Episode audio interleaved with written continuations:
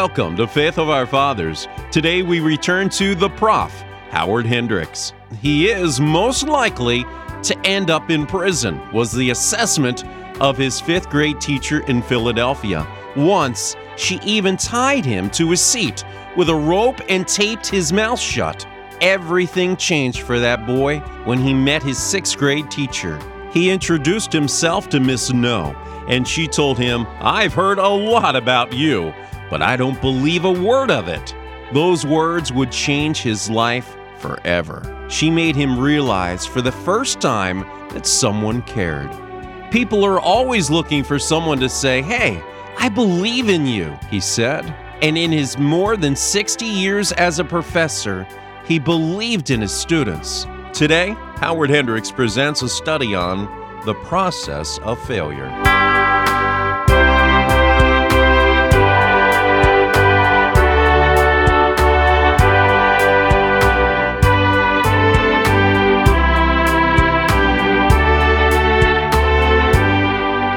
If you have a Bible or a New Testament, may I invite you to turn in the Word which is alive to the Gospel by Mark, Mark chapter 14.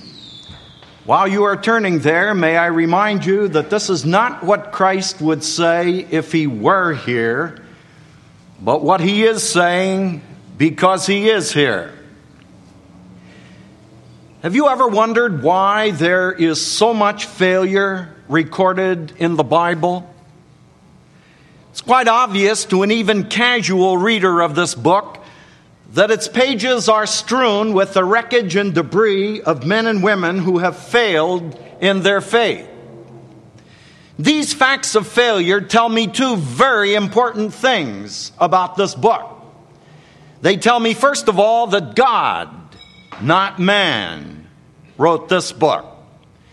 Man tends to gloss over the sins of his contemporaries. He whitewashes his fellow man, but not God. When he paints the portrait of a man, he paints him, warts and all. But these facts of failure not only tell me that God wrote this book, they also tell me that the God who wrote this book was a God of grace who wanted me to profit from the experience of failure in the life of others. And so these failures are like flashing red lights, which say, Watch out, caution, danger. It can happen here. I suppose there is no more familiar failure in all of the Bible than the one detailed here in Mark 14, where you have a record of the defection of Peter. But I'd like to suggest for your thinking tonight that Peter's failure was not a blowout, it was a slow leak. In fact, it always is in the spiritual realm. Oh, I know it appears to you as if someone drops over the side of a precipice. But may I remind you that all you are seeing is the end product of a process which has been developing for some time. For just a few moments, I'd like to trace the process of Peter's failure so that you and I might not fall into the same traps. In verses 27 through 31, Peter made the first mistake. That's the mistake of boasting too much. Our Lord said, All of you will fall away, for it is written, I will strike the shepherd, and the sheep shall be scattered. But after that I am risen, I will go before you into Galilee. But Peter, whenever Peter enters the narrative, it's always with a thud. This man had a tremendous facility for opening his mouth, putting both feet into it, and wondering why he couldn't walk. He had the original hoof and mouth disease. Peter says, even although all others fail you, I will not. Lord, I don't know about the rest of these men, but you can count on me. And our Lord in grace attempts to stab him awake by saying, Peter, it's sooner than you think. I tell you the truth. Today, yes, tonight, before the rooster crows twice, you yourself will disown me three times. But Peter insisted emphatically, even if I have to die with you, I will never disown you. And the writer adds, P.S. All the others said the same. See, Peter was merely the spokesman for the group. Why, Lord, my devotion is so great, it's willing to go to the point of death. Now, what was Peter's problem? Well, I'd like to suggest that Peter's problem was not a problem of insincerity. I think Peter meant exactly what he said. In fact, I seriously question if he was ever more sincere than he was on this occasion. In fact, as we're going to see in a moment, he was willing to take on a hundred men single handedly to back up that claim. No, Peter's problem was not a problem of insincerity. Peter's problem was a problem of ignorance. And that's your problem. That's my problem tonight. You see, whenever you say, Lord, you can count on me, you're about to step on a spiritual banana peel. You're going to sprawl in the faith. Shortly after I became a Christian, someone wrote in the flyleaf of my Bible these words When I try, I fail. When I trust, he succeeds. My friend, there's a world of theology wrapped up in that couplet. You see, the flesh only knows one thing, and that's failure. And God has no self improvement program for your flesh. If you should live to know Jesus Christ for 40, 50, 60 years, you will be capable of all of the heinous sins described in the scriptures. But the flesh while it only knows one thing, that's failure, is in contrast to the Spirit. And the Spirit only knows one thing, and that's success. And to the extent that you and I take each and every step by means of the Spirit, then and only then can we please Him. Has the Spirit of God ever etched those six words that fell from the lips of our Savior on the ledger of your life without me, you can do nothing. Watch the danger of a misplaced confidence. Beginning at verse 32 and going through verse 42, we see the second mistake that Peter made. He prayed too little. And will you mark the connection? Whenever you boast too much, you will always pray too little. You see, if I have adequate resources, why pray? If I've got adequate intellect, why pray? Prayer is the recognition that your need is not partial, it's total. You remember the story. Jesus took a number of disciples to a place called Gethsemane. And he said to them, My soul is deeply distressed and troubled. You stay here and keep watch. He went a little further, fell on his knees, and verse 37 says, When he returned to his disciples, he found them sleeping. And he said unto Simon, Simon, are you asleep? In the Greek text, this is in the emphatic position and should be translated Peter, are you asleep? You're the last person in the world that should be asleep. But Peter's out like a light. And then he adds that intriguing expression Could you not keep watch for one hour? Every now and then, someone builds a new church and asks me to suggest a verse of Scripture that would be appropriate for the front of their newly constructed auditorium. And you know, I have thought this would be a good one. Could you not keep watch for one hour? You'll have to take this by faith, but I used to play baseball. This is back before the flood. And I still enjoy a good professional ball game. And some time ago, I took my two boys in an effort to cultivate a neighbor for Jesus Christ, invited him and his two boys to go with us to see a professional ball game. And with all of my interest in baseball, I have never seen a more boring game in all my life. I just about fell asleep between pitches. But my neighbor was sitting on the edge of the chair yelling his head off. At what, I'll never know.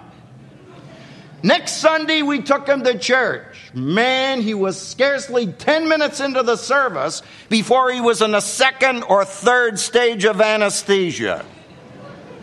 Out like a light. And then he adds that intriguing expression watch and pray so that you will not fall into temptation. The spirit is willing, but the body, the flesh, is we. If your experience matches mine, the one area in your Christian life in which you are constantly shot down in flames is your prayer life. How do you account for that?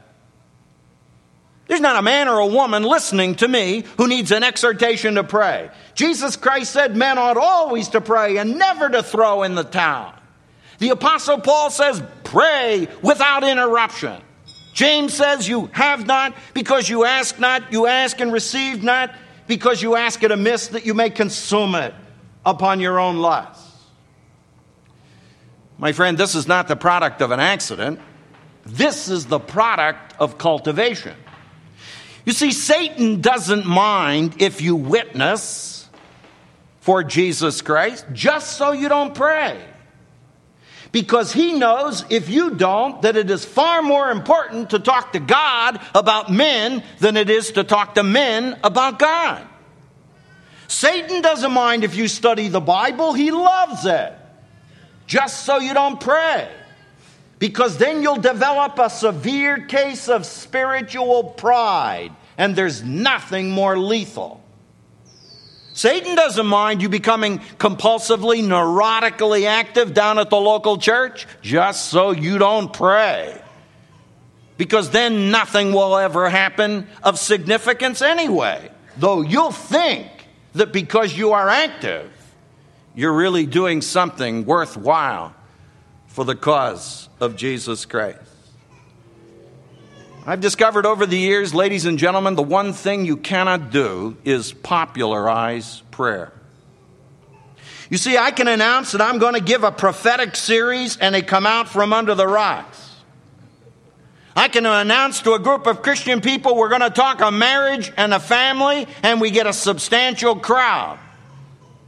But announce we're going to have a prayer meeting and it looks like Hiroshima. It looks like Nagasaki. And my friends, you can't promote it. No PR program will ever bring people out to a prayer meeting.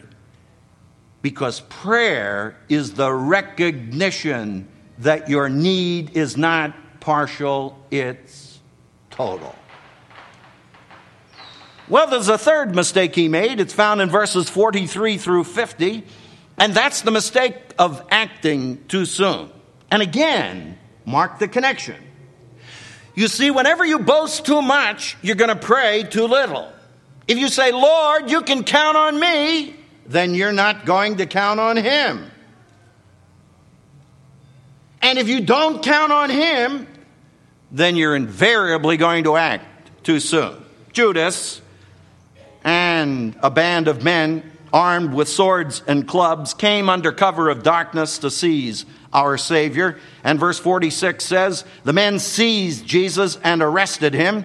Then one of those standing near, another of the Gospels tells us it was Peter, drew his sword and struck the servant of the high priest, cutting off his ear. You know, there's a lot of humor in the scriptures, and this is a classic case in point. Do you get the picture? Here's Peter out from sheer exhaustion Perhaps as a result of the brandishing of the soldiers' swords or the scuffling of their feet, he comes into partial consciousness and sees they're seizing the Lord. And he says, Man, now's the time to go into action. And he whips out his sword. Now he's got a couple problems. Number one, he's sleepy. And I can identify with him at that point. Somebody called me up in my home in Dallas some time ago, wanted to know if this was Joe's Tavern. It was about 3 o'clock in the morning. I'm not sure I had the right end of the telephone up, much less was I coherent in my response. In the second place, he was angry. I also used to wrestle occasionally. And the coach used to say if you can ever get your opponent angry, you can whip him. Because an angry man is never fully under control. But in the third place, he's a fisherman. And fishermen make poor swordsmen. You see, Roman soldiers were required by law to practice a minimum of an hour a day, taking their sword out of their sheath, pivoting in this fashion, bringing the sword over their head so they could get full leverage, coming down in this fashion. The helmets were welded right down the middle. So if you could hit the weld with enough force and accuracy, you could split the helmet, obviously dispose of the victim. Now, there's no question in my mind that this is what Peter is attempting to do. But he's slightly off target. And it fascinates me to put all of the gospel accounts together because it's at this point that the Lord says, Peter, put your sword away. You don't understand what it's all about. If my purposes were carnal, I could summon 12 legions of angels. They'd be dispatched from heaven in a moment and liquidate the enemy. My purposes are not carnal, Peter. Put your sword away. Do you see his problem? It's the same one you and I face every single day of the week, sometimes a half a dozen times in the morning. He was active when he should have been passive, and he was passive when he should have been active. You see, when he should have been active in prayer, he was passive in sleep. And when he should have been passive in resignation to the will of God, he's active with the sword. Do you ever find yourself in that situation? You know, someone calls you on the phone and says, Mert, I know I shouldn't tell you this, but. And that doesn't sound right, so we usually add, in order that you might pray more intelligently. And then we unload the gossip. But, but you wouldn't tell anybody. Oh, my, I wouldn't think about it. But you can scarcely wait to get off the telephone to get back on, to pass it on to somebody else.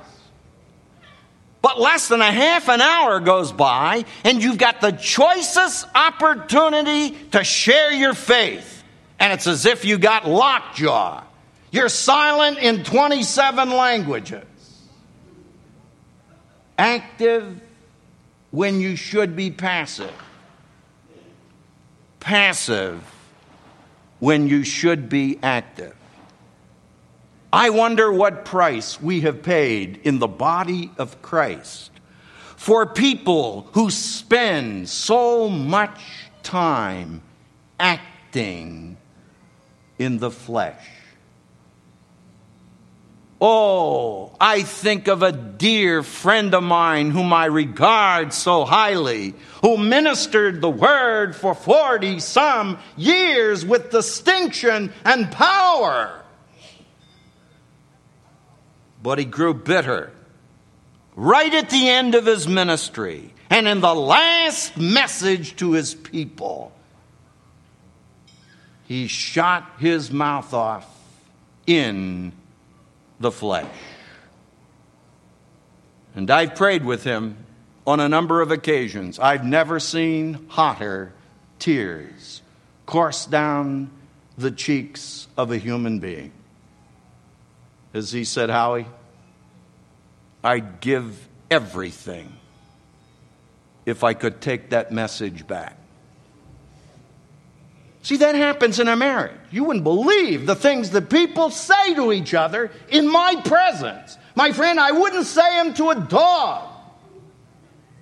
And the interesting thing is, they say them to each other, and the other person never even flinches because they've been hearing that for a long time. Very easy to get motivated in the flesh and decide, man, we've got to do something. Let's go into action. And the result of our action is devastation because we are not under the control of the Spirit. Our actions are not bathed in prayer. Now, look at the last mistake he made. Don't miss this or you miss everything. It's down in the last paragraph in verses 66 through 72. Peter made the mistake of thinking too little and too late. Verse 66 While Peter was below in the courtyard, one of the servant girls of the high priest came by, and when she saw Peter warming himself, she looked closely at him. Hey, you also are with that Nazarene Jesus, she said. But he denied it. I don't know or understand what you're talking about, woman. And when the servant girl saw him there, she said again to those standing by, more literally, she kept saying, This is one of them, this is one of them, this is one of them. Nothing like a persistent woman. And a little while, those standing near said to him, Surely you're one of them because you're a Galilean. I met a student at Dallas Seminary a few years ago, right at the beginning of the semester. First time I ever saw him in my life. We talked for a moment or two. I said, What part of Canada are you from? He said, How do you know I'm from Canada? I said, Because I've been there. See, you don't have to be around a person from Texas who has a true Texas accent very long before you know, howdy, y'all. They've got the mark. And if you had a Galilean accent, it was thicker than a Bronx accent from New York. You could detect it just like that. Now, notice verse 71. He began to call down curses on himself and he swore to them, I don't know this man you're talking about. Who said that? Man who said, You can count on me. The man who said, My devotion is so great it's willing to go to the point of death. And if you're sitting there saying, Well, you know, Hendricks, that would never happen to me, then, my friend, you're already on the same road that Peter took. Now, look at the next statement. Verse 72 Immediately the rooster crowed the second time. Then Peter remembered. He called to mind the word Jesus had spoken to him before the rooster crows twice, you will disown me three times. And when he thought thereon, he wept. You see, Peter thought, but unfortunately, it was too little. It was too late. Julian the Apostate in the third century was determined to blot out every trace of Christianity. To his disgust, he discovered the law of spiritual thermodynamics, namely, the greater the heat, the greater the expansion. The more he persecuted the church, the more the thing flourished. And finally, he got his little scraggly band of disciples in an upper room and he shouted to them, Bah! Christianity provokes too much thinking. Why, even the slaves are thinking, which to a Roman mind is incredible because the Romans said slaves do not think. But, ladies and gentlemen, slaves do think under the impact of the Word of God. Do you? I guess the thing that disturbs me most about my own life and about the life of my brothers and sisters in Jesus Christ is how often we are content to plow on through life doing the same things we have been doing without ever stopping and saying, Hey, what's the significance of this? How does this line up with what the scriptures teach? One of the wealthiest men in our community has the dubious distinction of having blown four children out of the saddle one in prostitution, two in drugs, the fourth one we're looking for in every state of the Union, 30 some different countries have been for the last 10 years. He sat across from my desk one day and said to me, Hendricks, I put my money on a dead horse. You know, if I were to say to that man, sir, I will guarantee to get your four children back if you'll do one thing, you know what he'd say? What is it? I'd say, man, if you will cut off your right arm, I'll guarantee to get your four kids back. You know what he'd say? Give me the knife. You see, he's made that decision now, but it's very late. And I believe one of the greatest needs in the body of Christ is for those of us who claim the Word of God to be the God inspired truth revealed from heaven to take time to think how does this relate to what I am doing in light of eternity in its values? Most exciting thing about this story is that Peter's failure was not fatal. You see, the first time the Lord met him, he said, Thou art Simon, thou shalt be called Cephas, which by interpretation means rock. Took the Lord considerable time to get him Simonized get the Simon out of him and the rock in, into him. But when he did, it was men of Peter's ilk of whom the pagan world testified, These are they who have turned the world upside down. If Peter could speak at Winona Lake at the Moody Conference, I think he would say, Ladies and gentlemen, don't boast so much. Your need is not partial, it's total. Don't pray so little. Don't act so soon. And I think he would pause and, with a note of emphasis, he would say, And for God's sake, think. Think before it's eternally too late. Father in heaven, we pray that the truth you have revealed and preserved will penetrate deep into mind and into life and bring glory and honor to your name. We ask it through Jesus Christ, our risen Lord. Amen.